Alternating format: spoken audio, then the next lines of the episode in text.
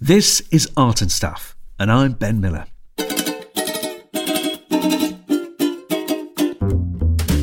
I do have my own little museum at home.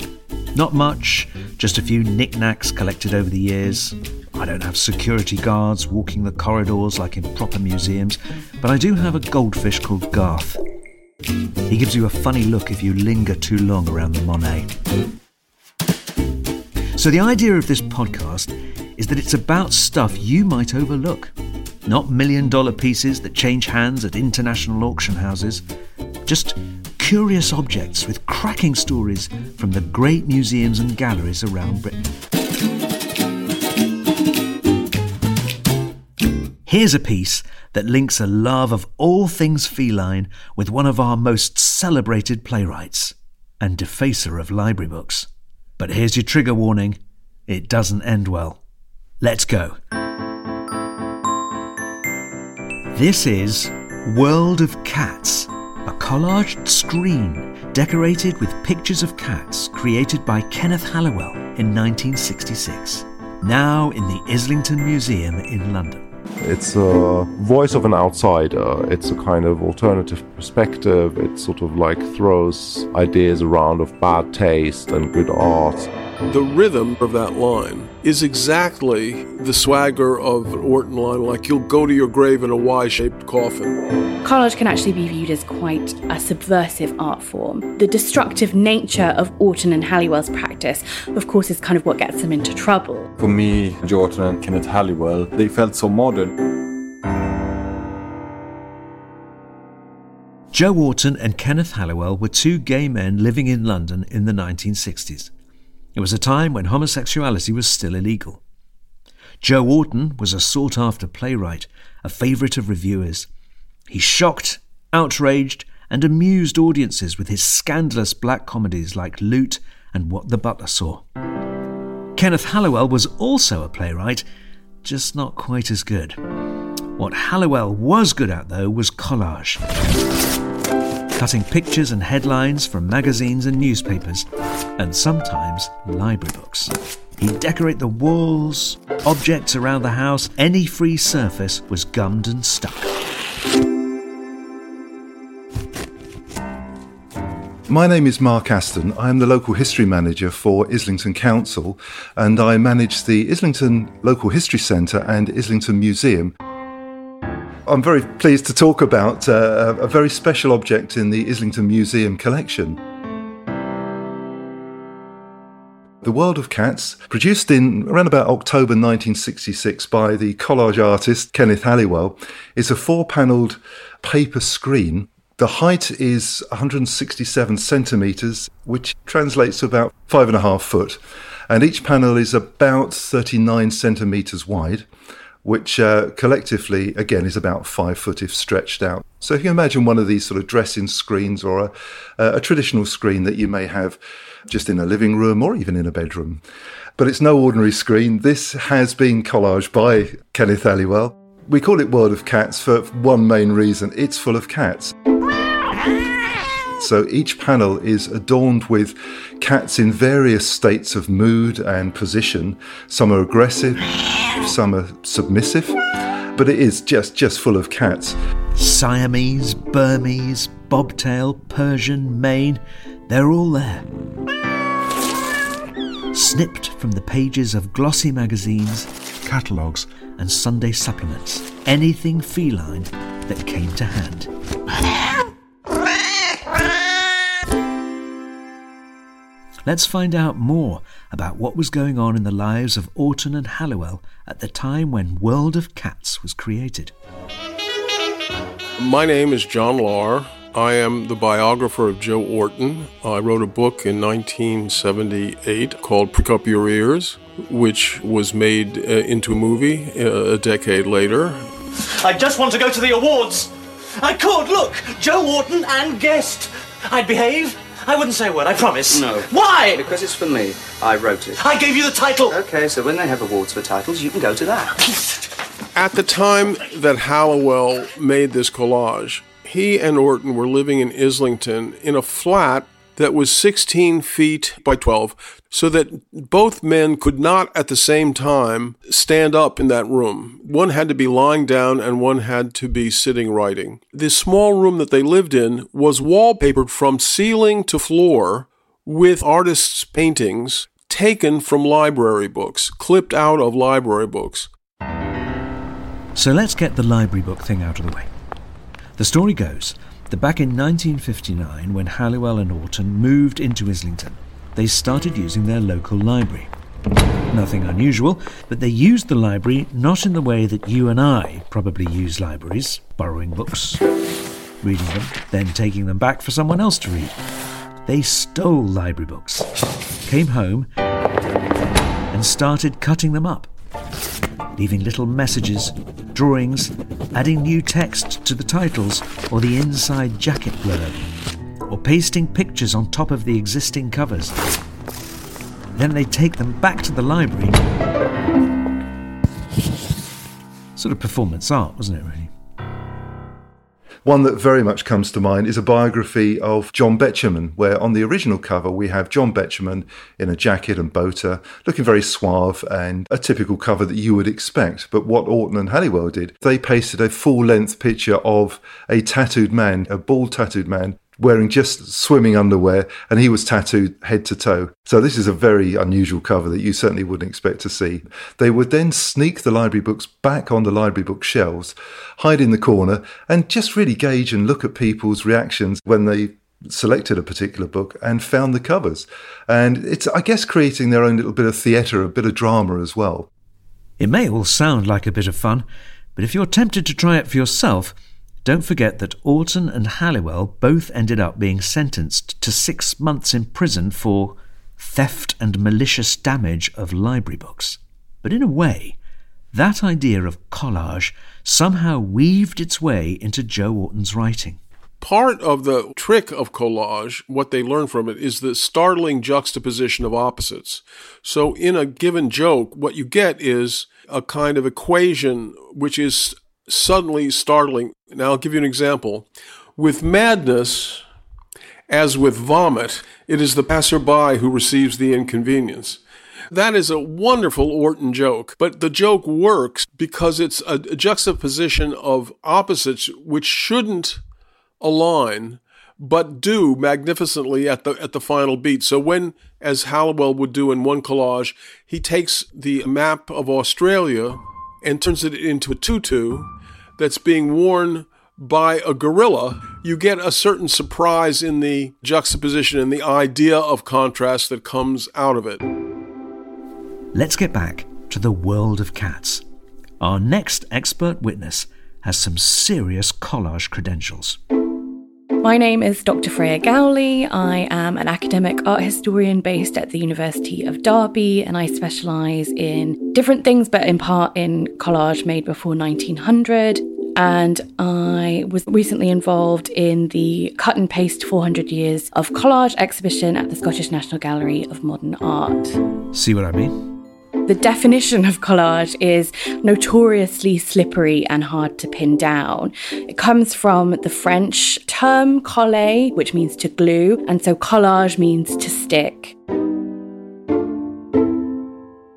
Collage appeals to me because it's so universal, it's so widely practiced by different cultures, kind of globally, and has very much been a part of kind of human creative expression for such a long time.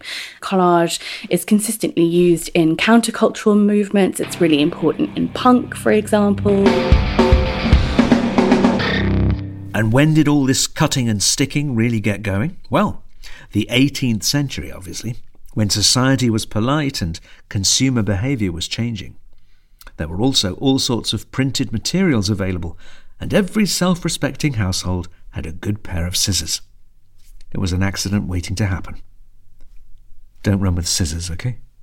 Scrapbooking, collaging, sticking things together is very much a practice undertaken by middling class to kind of elite women. It's undertaken in a domestic setting most often.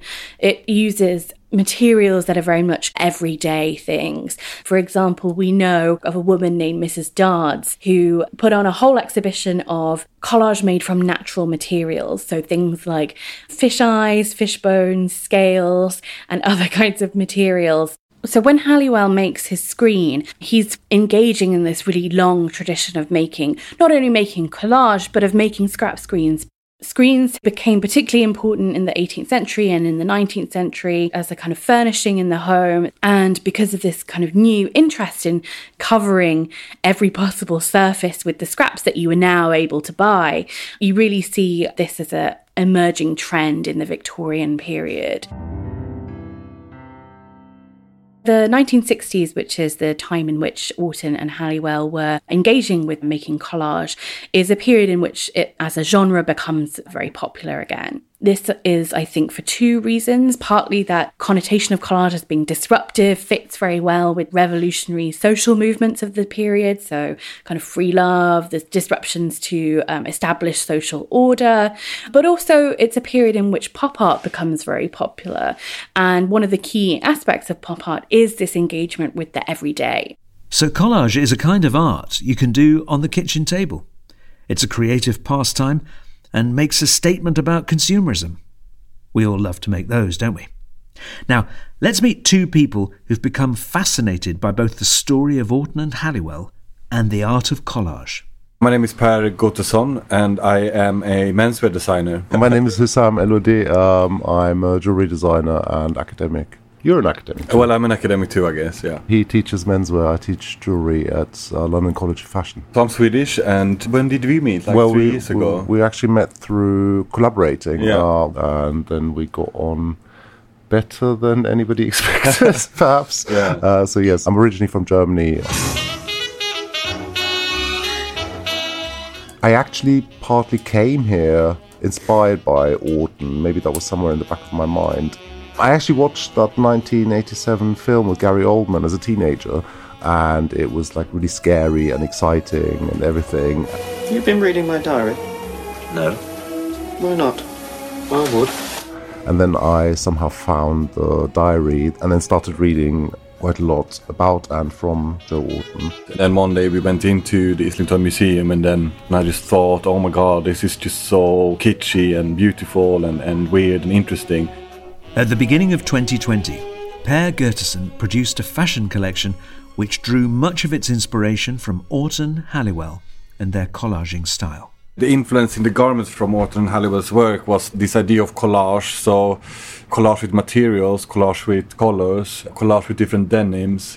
And then we used the leather and we also used some of the denim inspired by their wardrobe, I guess. So, there was this kind of like slightly 1960s sort of cut to some of the pieces, but mainly it was about using the idea of collage as a method to construct garments. The venue for the show was in uh, this huge kind of like very naked concrete space. So what we did was we built a small room, uh, you know, inspired by Jordan and Kenneth's flat. And there was a typewriter in there and then it was collaged throughout, like all over the walls and the ceiling. It looked like the walls in Orton and Halliwell's flat. And then through this room, the model sort of came out and they walked down the runway. And then the runway was decorated with um, uh, urinoirs. Urinal. Urinals. uh, urinals. so he struggles with the Uh, English thing sometimes. But uh, what was beautiful with uh, urinals was that we sort of turned them upside down, so they became more like these kind of sleek, modern sculptures. Because Joe Orton was, uh, you know, he was a cruiser, like in at that time as well. at that time as well, being gay was uh, illegal, so it was very common to kind of seek uh, company in these public uh, restrooms. But what about World of Cats? Would you really want a whole screen of cut up cat pictures in your living room? Well, why not? I mean, after all, we all like watching cat videos on YouTube, don't we? I mean, actually, the the sort of uh, rise of the cat meme on social media, uh, you know, clearly, clearly, we have a need for looking at these kind of images. It is something that I quite enjoy looking at, but there is this whole context of the story as well, and I think that's part of it as well. So it's more than just an artwork by itself. It's actually also the whole context. And when I look at this now, I feel feels quite emotional. Actually, I'm thinking a lot about the tragic end, and I'm sort of seeing like you know, is there some pain in there? I find myself kind of looking for the suffering, and it feels eh, in a way quite charged with this heavy, heavy backstory. In that way, it's, it's very powerful. I think. I had a Halliwell collage, and it was hard to hang because it was so full of fury and hate. The images are seething. At the time Kenneth Halliwell made his screen The World of Cats, Joe Orton was suddenly an extraordinary, rollicking success. He was everywhere. The newspapers wanted to interview him, and he was a regular turn on the telly. He said at the time he was, quote, going up, up, up. Halliwell was going nowhere, nowhere, nowhere, and neither were his collages. During this year, the annus mirabilis of uh, 66, 67, he organized a show at a, an antique store on the King's Road for Halliwell, and he hung 15 of these collages and didn't sell many at all. Halliwell became even more jealous of Orton's success. Orton didn't seem to need him as much. The muse had moved.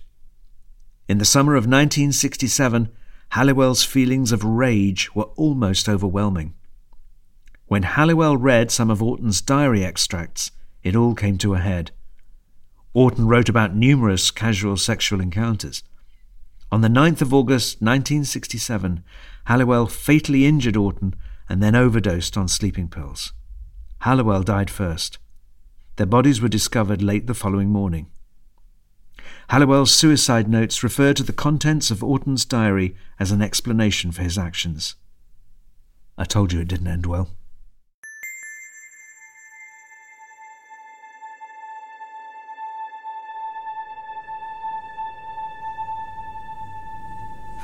People should come to see the screen because it's totally unique. It's a one off. You won't see anything like that anywhere else in the world, I guarantee it.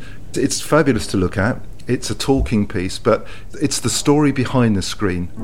It's fun. It works on so many different levels, and it's such a, such a great piece to look at. I guarantee you, you know, you won't go away disappointed should you come and see it. So, World of Cats is part of the collection at Islington Museum in North London. It was acquired through the generous support of Art Fund members across the UK. You've been listening to Art and Stuff with me, Ben Miller. If you enjoyed this podcast, please rate, review, subscribe, and tell your friends.